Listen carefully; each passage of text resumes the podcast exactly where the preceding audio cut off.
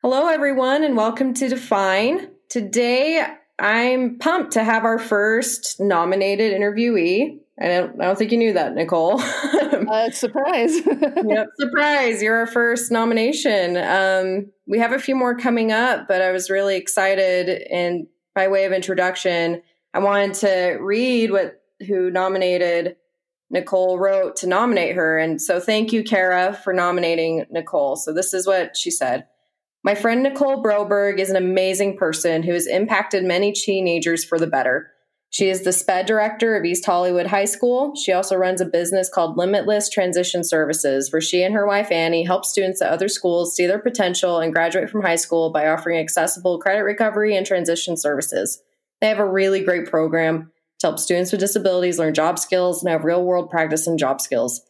They make pickled things and seasonings and sell them at farmers markets in Salt Lake County. She teaches students to live by Rule 76 and have no excuses and play like a champion, that they need to take control of their own lives and have no excuses for their future. I don't know all of Nicole's story, but I know she has had quite a journey to get to where she is and has had a positive impact on me and many children. And I asked her if she'd be willing on this podcast, and she made sure I followed up with you ASAP. So So this is Nicole. Nicole, could you share a little bit more about yourself? Yes, I. Uh, all those things are accurate. I, I, I, we do do all those things, and I started out. You just want me to start from the beginning, or yeah, we can, we can dive right into it. If, she okay. covered you well enough, we'll just let you dive into your story. Absolutely. Okay. Yeah. No, she did. She did a really good job.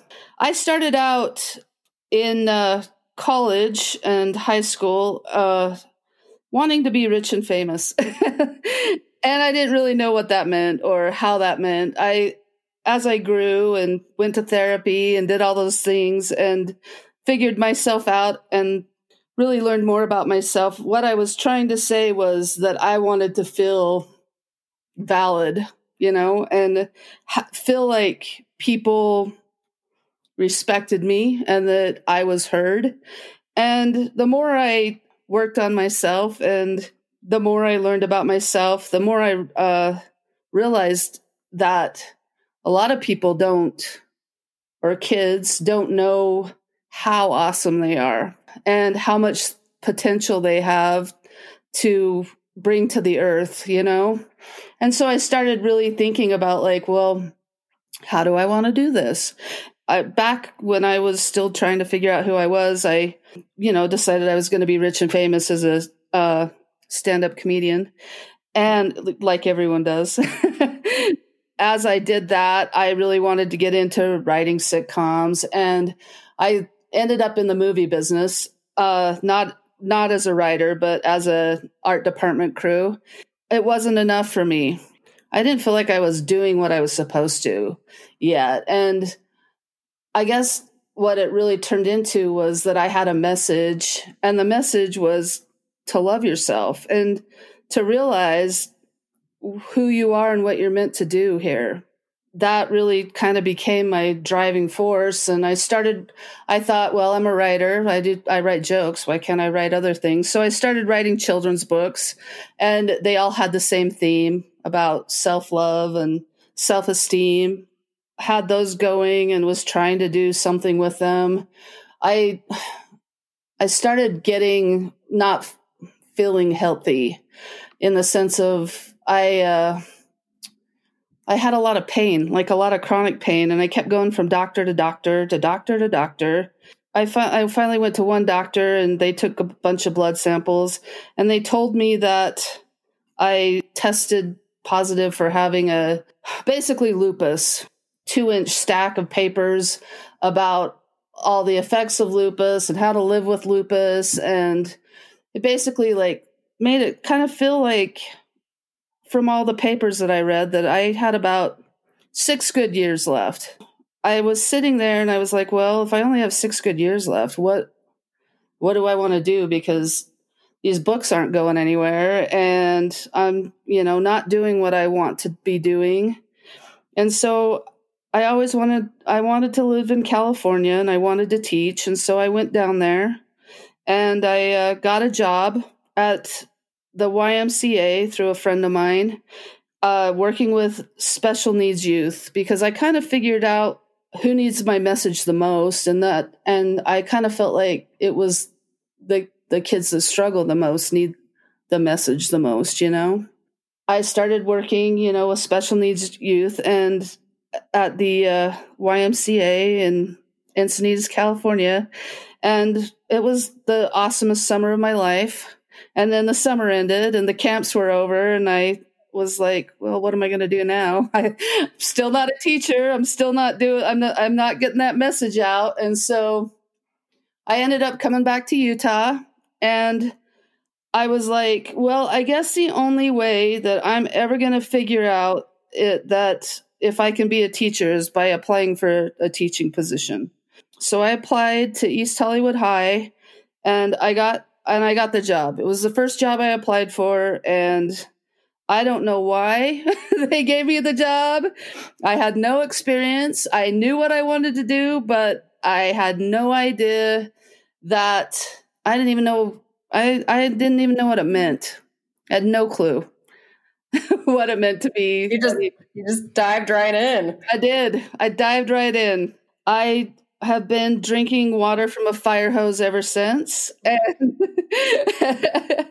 and I've been learning and I've been growing. And I will tell you that I learned that the only way you can't give someone a sense of purpose and you can't give someone a sense of of self-esteem a sense of self-esteem is something that you have to earn. What i I I have tried to do is incorporate how to make things manageable for the kids that struggle the hardest and how to teach them that they can actually accomplish those goals and they can get through things. And it's not about lowering the bar and making it easy. It's about having an adult role model that cares about them. And being that person that is willing to never give up when everybody else has and to kind of help clear clear pathways to make it a little bit so that they can see what they're dealing with.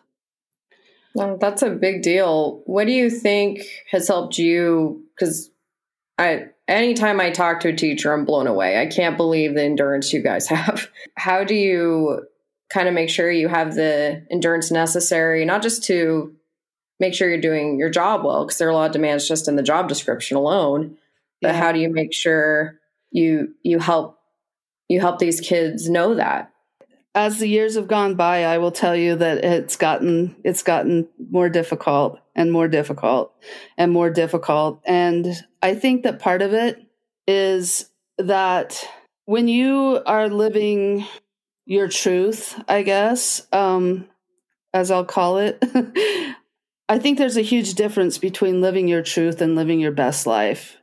And I don't think you can live your best life without living your truth, but I think a lot of people think that those two things are interchangeable. And I think that when you live your truth, it's not always easy. I think that some days you wake up and you're like, I hate everything about this. And you have to like really dig down and find that anything that you can really to keep yeah. moving, keep moving forward. You just scrape at the bottom of the barrel sometimes. you really, especially this year. I mean, teachers have been put through the ringer this year. You really do like you're really scraping as deep as you can, and it's just that constant reminder that what you're doing means something to someone and even if they don't show it or know it it really it really does. What what you do makes a difference and you have to be able to know that just because it isn't your best life all the time doesn't mean it's not your truth. You mentioned that you you had the lupus. You're thinking okay i only have six years left. And then you went to california and started doing that stuff was there a point where everything kind of clicked into place? You're like oh yes this is this is the message i'm trying to get out. This is how to do this. Like was there a point where it clicked or is it still an ongoing process? It's a good question. I there is i did leave out a little part that i just realized and i will tell you that I came I told you I came back. And right when I came back because I was like I had all this pain, I had been taking a ton of aspirin every day, probably I don't know how many milligrams, but probably about a thousand a day of aspirin to for my pain and to keep the inflammation down and everything. I ended up getting an ulcer, and the ulcer hit right on an artery, and I bled out and really quickly. oh my gosh! yeah, and I was in um, intensive care for a week while they tried to. They kept trying. They kept thinking that they got to it, and they couldn't reach it because it was kind of behind, kind of hidden. They couldn't get to it, and I ended up having 12 units of blood. And while I was in the hospital, they asked me, of course, like, do you have any health issues? And I said, well, I've been told that I have lupus and and everything. And they they said, oh, well, that didn't show up in your blood test. I said, really? Like, I was kind of in shock, you know, as you would be if you'd like been thinking you were you had six yeah. years left. and um I and it really threw me and I left the like they finally fixed it. I like and got to it. They had to I had bled out and they had sent me down for this emergency procedure, but they couldn't um, sedate me. They couldn't give me anything for pain. They couldn't numb it, and they all they could do is hold me down and do the procedure. And they cut like into my leg to like move up an artery that, or up a thing that went all the way to this artery to shoot a little spring into it to like stop the bleeding and stop it. Like I guess they do it for heart like different heart procedures but they had like they had to do it with no i had nothing no anesthesia no nothing. And they do that? Oh my gosh. Well yeah i guess so when it's an emergency. Oh, yeah, yeah, i guess. it, it sucked. I'm gonna go ahead and tell you that that was not my best day. I left that i left i survived and i had this weird like i don't know like survivor guilt of some sort or something like i don't know like i left that I left the hospital totally feeling guilty about living and surviving that experience. I don't know why, but I just I I it took me like for like a long time to get over it. And in the meantime, you know, while I was healing and like recuperating and everything, that's when I had applied for this for my job that I'm still at and I had pretty much written it off because it'd been two months. Like, I don't know. In my head, I thought, well, they would have called me a week ago, you know, or within a week, you know, and they called and I went and I uh, listened to, um, oh, what was the song? It was Natasha Bedingfield. Is it Unwritten? Yeah, it was Unwritten. Okay. That was like that was my that was my pump up interview song. I went in there blaring that song, went into the interview, had no idea what I was talking about, but had Googled a whole bunch of things about special education, played the song on the way out of the interview, and they called, and I was like, no way, there's no way, like, no way. Why would they hire somebody that had absolutely no experience, had been in the been a bartender bartender and worked in the movie business for the last 15 years, like most of their adult life. And now I'm like, oh, I'm going to be a teacher. I'm like, there's no way. And they called me. They asked me to come in and like kind of do like a internship type thing to see if it I'd be a fit. And at the end, they hired me, and I was dumbfounded. That's awesome. it kind of taught me that it's kind of like the secret, you know, like that back then that was kind of like the big book that everybody read was the secret. And if you have this intention that this is going to happen, your life is going to be awesome and you're going to like get everything you want, like as long as you can imagine it, right? What they didn't mention was like the part of like putting forth the effort in that yeah you can imagine becoming a teacher or doing these great things your entire life, but if you don't apply for the damn job, nothing's going to happen. And for me, like it's it's biblical. Faith without works is dead. Like I think it's the same thing. Like if we can sit around and have faith that something's going to come and pray for it and do all the things, but if we don't put in that that effort, nothing's going to happen. You know, and it doesn't even have to be a big huge amount of effort. I just had to fill out a or send in a resume. You know, and I think that we sometimes forget that one step of like I went around for 10 years saying, "Oh, I'm going to be a teacher. I'm going to be a teacher." Not one time until that time did I apply for the job. I think that I had to learn I had a lot to learn in that 10 years too. I think that sometimes we have to have that patience of like you have things to learn and you have things to do to get you to a place where you're ready. And and we think that especially now I see so many kids that think they come out of high school and they think that they need to have all these things like they have to be in the perfect relationship have the perfect job live alone do all these things and it's like no you're just starting like you don't even know who you are yet so how do you like we read your nomination there's some things that you guys emphasize or help teach how do you teach that Oh man. How do you try to teach that stuff? We try to teach adulting, I guess. And we try to like get kids to understand that it's a process and not an event. We have so many kids that, you know, want to have a job but don't have any job skills. And so that's why we set up those companies is to like really give that hands-on experience so that our kids could gain some confidence in that area so when they did apply for a job, they had something that they could write down on their application, that they could that they would have a food handler's permit, that they would have confidence going into it and not just going in blindly thinking I have no idea how to do this. And so I think that what really what we try to do is kind of give them just a little peek at what it's going to look like so that they're not so terrified of it that they don't try to get to it. Does that make oh. sense? Yeah, it does. I like that a lot. What what led you guys to even want to create limitless transition services? What led to that?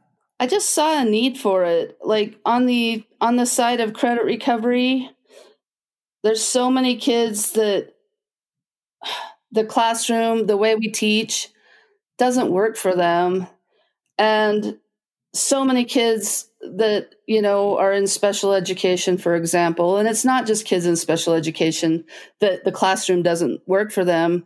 I've had contracts with the state and i've gone to so many schools and i've interviewed kids and they've all said the same thing especially if they're in special education and that's that you know they're embarrassed by it and they don't want to feel stupid and they don't want they hate the fact that they have to go to this sped room or whatever it is. And they want to feel normal. And the problem that i really see is the fact that it's not the kids that have special needs or that are less than or or have something wrong with them. It's that our system is broken. It's our system that needs specialized instruction. It's our it's our system that has taught teachers only to teach in one way and only to do things in one way. And then but then we make all of the kids feel like they're less than when they can't fit into this one stupid box. And I think that what really led us to that is this is going back to that original wanting kids to feel like help them love themselves and help them have a self and self confidence and seeing that our system doesn't does the opposite of that. You know our system makes kids feel like if they don't perform well in school if they don't pass all this end of level testing if they don't participate in different sports and do all these things that you're supposed to check off on a checklist and get in, accepted into the college of your choice that somehow you're a failure. And that's just not true. There's so many so many kids that have so many different talents and so many things that don't fit into the way that we do things.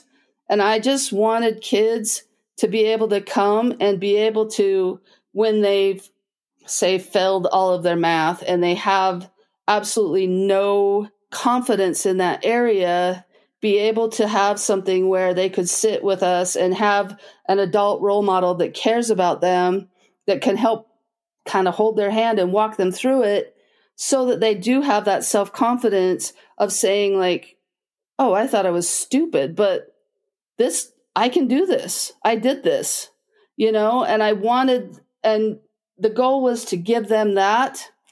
It's not to make them like the highest level math person and the smartest person. It's to give them their confidence back because the way our system works, we can shred a kid apart and make them feel like they're so less than and so not going anywhere and it when that happens enough to them they get that shame and once they have that shame they go from I've made mistakes in math or English or reading or whatever it is to I am a mistake because I can't do this. And that's not fair to those for to our kids. No, it's not. That's oh, that's just heartbreaking. You've you've touched on you know teaching these kids to love themselves again or get that confidence boost. Was there a point where you had to learn self-love to help you kind of be able to do that? Uh yes, actually. I did okay in school. I wasn't I wasn't the valedictorian. I was raised by educators that expected, you know, had high expectations for performance in school and always tried my hardest, but I never fit in socially in school. And I was I was kind of an outcast. I I grew up in a small town. I grew up in Logan, Utah. I did not know that I was gay back then, but obviously, surprise, here I am.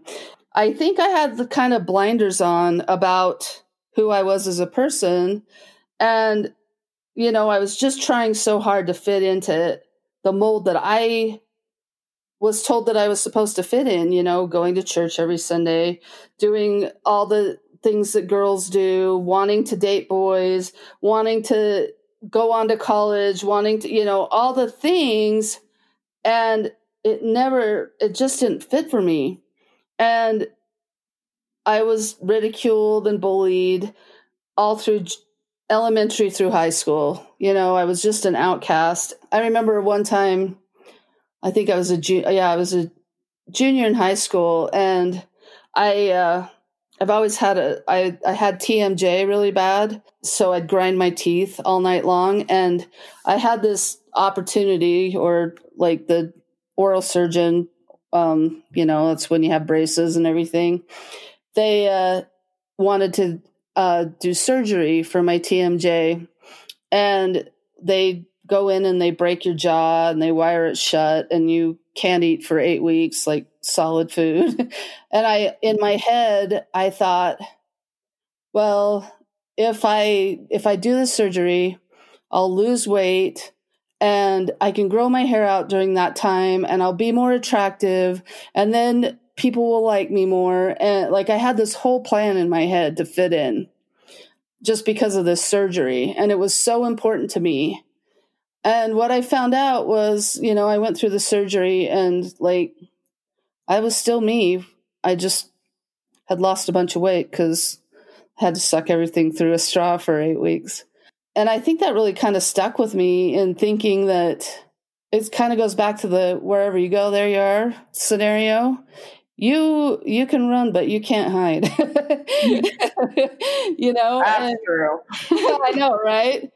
And it took me getting into my adult life and kind of getting some more confidence and and you know we are people are mirrors of each other. And when you start to meet people that start to think you're cool for who you are like all of a sudden you're like oh hey this person thinks i'm cool. So college helped me with that. Like all of a sudden I had I had a wider variety of friends and they thought I was cool and that that was the first time in my life that I had experienced that. And then I, you know, kept going down the path and I ended up realizing that I was gay and coming out and that was devastating. It was like one step forward and 12 steps back in my self-esteem and and and because at that point i had just blown apart the whatever it what whatever mold it was that i was trying to fit into. And uh i moved to Salt Lake and that's when I started working in restaurants and learned how to bartend and all those things. And then I made a whole new, group of friends and those people were kind of a made up family and supportive and loving and also would drag you down on the other side, but then like they were your kind of misfit family. And that whole experience like I kept saying I I can be more, I can do more. I there I'm meant to be more on this on this earth and I kept and I started doing things going to um, therapy, different types of therapy. I started out with rapid eye therapy and then I s- saw a counselor and then I um, had someone, you know, and I had different kind of mentors that I would get to a certain place and I felt like things would plateau and then I'd go on to the next therapist or whatever to get me to the next place. But it was a process of failed relationships and bouncing back and realizing my worth and learning through all these different types of therapies and self help things that I had done that and really trying to put all those things into place that it started to click and I'm talking about like I'm not ta- I'm talking about the fact that yeah, I'm way better than I was when I was 20, but it's still a process. You know, like your self-esteem is kind of like working out. You have to keep working on it in order for it to not go flabby, you know? You're a constant you're a constant work in progress. You can't just stop. Yeah, unfortunately. You don't you're you're never going to like it's I think it's kind of like being an artist you know uh, no artist is ever pleased. And i don't and i think that you know we're the creators of who we are. And when like we'll get to places where we're like yeah that's cool. I like that. That's awesome. And then the next day it's like mm, not so cool anymore. I feel that. I feel that deeply. You know and i think but i think that overall it's getting to that spot where you do go through that. You get rid of all that shame that you went through. For me, it was being gay for and trying to fit into that thing and then breaking the whole mold and having so much shame around like oh crap i didn't fit into anything that i had envisioned my entire life you know and and learning to live your truth and like I said before, like living your truth and like figuring out who you are is different from living your best life. And and I say that knowing that I think that a lot of times people think, well, living your truth means like I tell the truth about whatever I want to do and I just go out and I just bulldoze over everyone and it doesn't matter who gets in the way because I'm living my truth.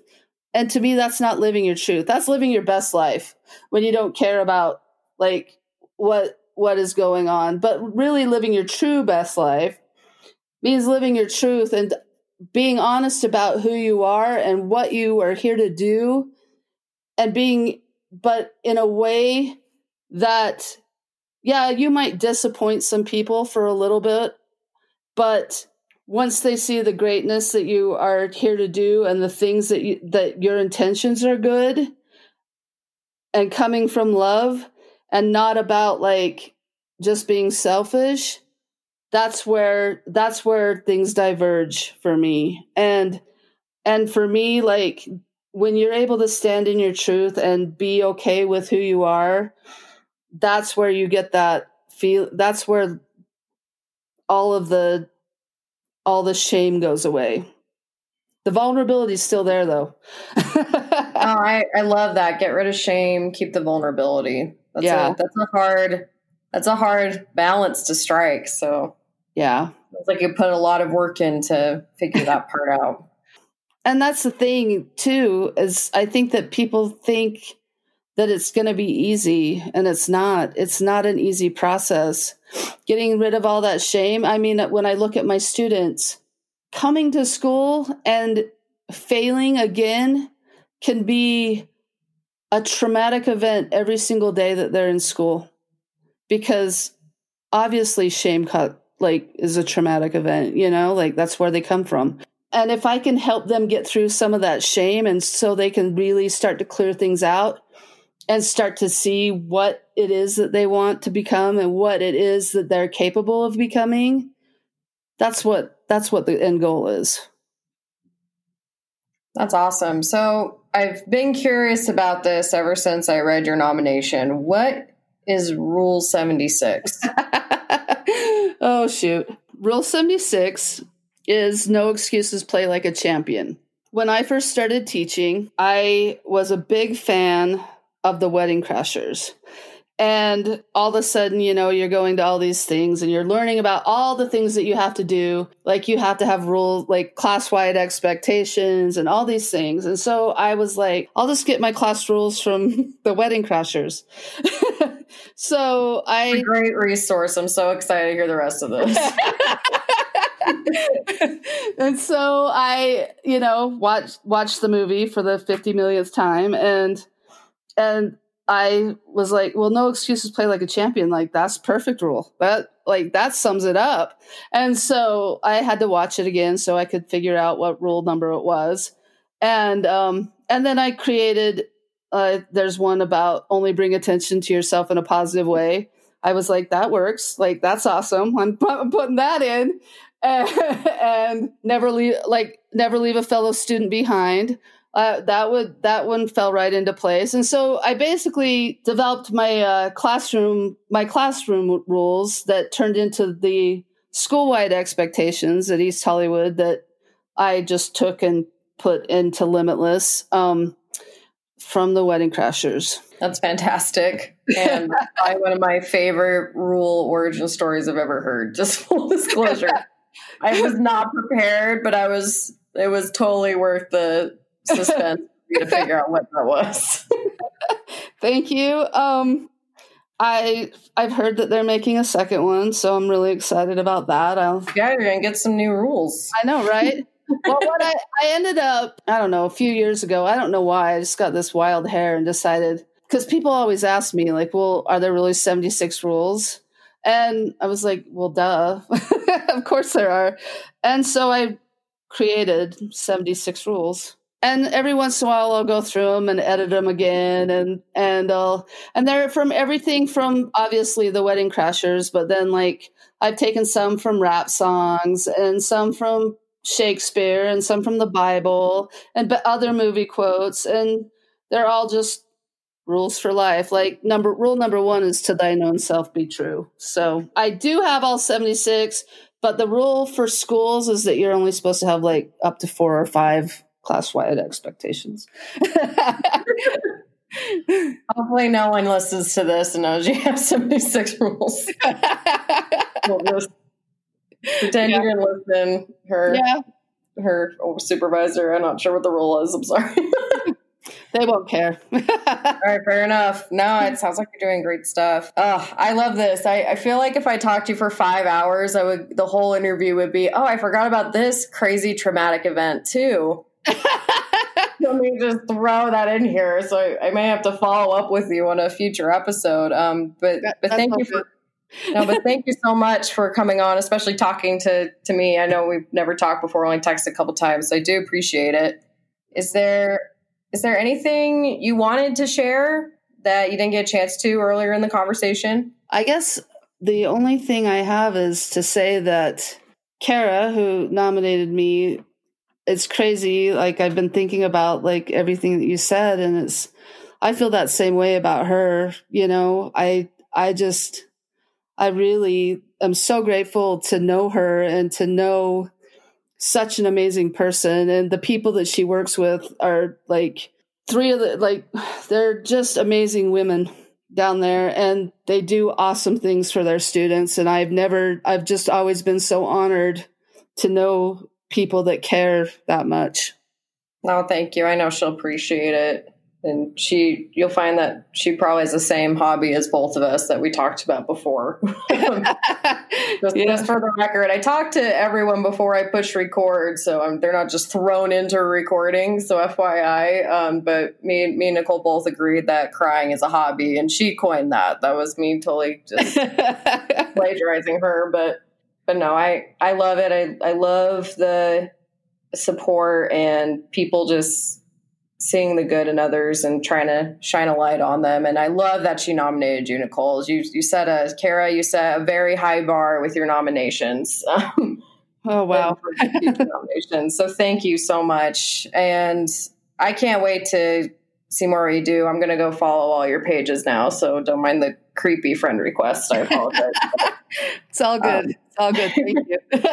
no, thank you so much. And thank you guys for listening these these nominations i want to make a core of the podcast i've had some amazing guests come on and i'm glad for the people i've invited and, and nicole's our first nomination we have a couple more coming up in the next few weeks but honestly that's the whole point of this podcast is to shine a light on these defining moments and these amazing stories from the people you know so if you know of anyone that you want to hear from please let me know i would love to reach out and interview them and you can nominate them at kayleespeaks.com slash podcast i I'd love to just keep talking to these amazing people like Nicole, and I can't wait to see who else I get to talk to in the future. So thanks again, Nicole, for being on.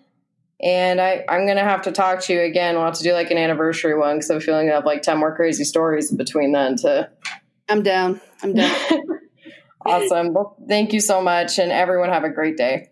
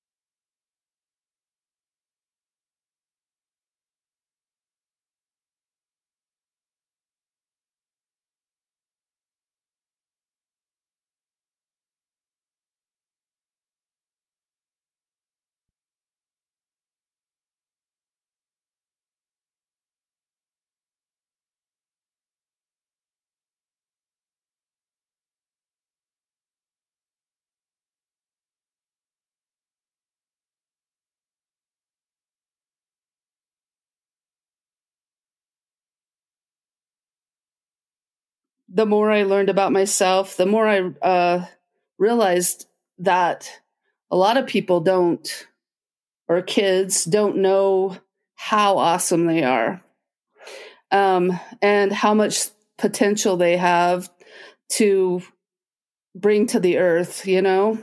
And so I started really thinking about, like, well, how do I want to do this? And um, I, back when I was still trying to figure out who I was, I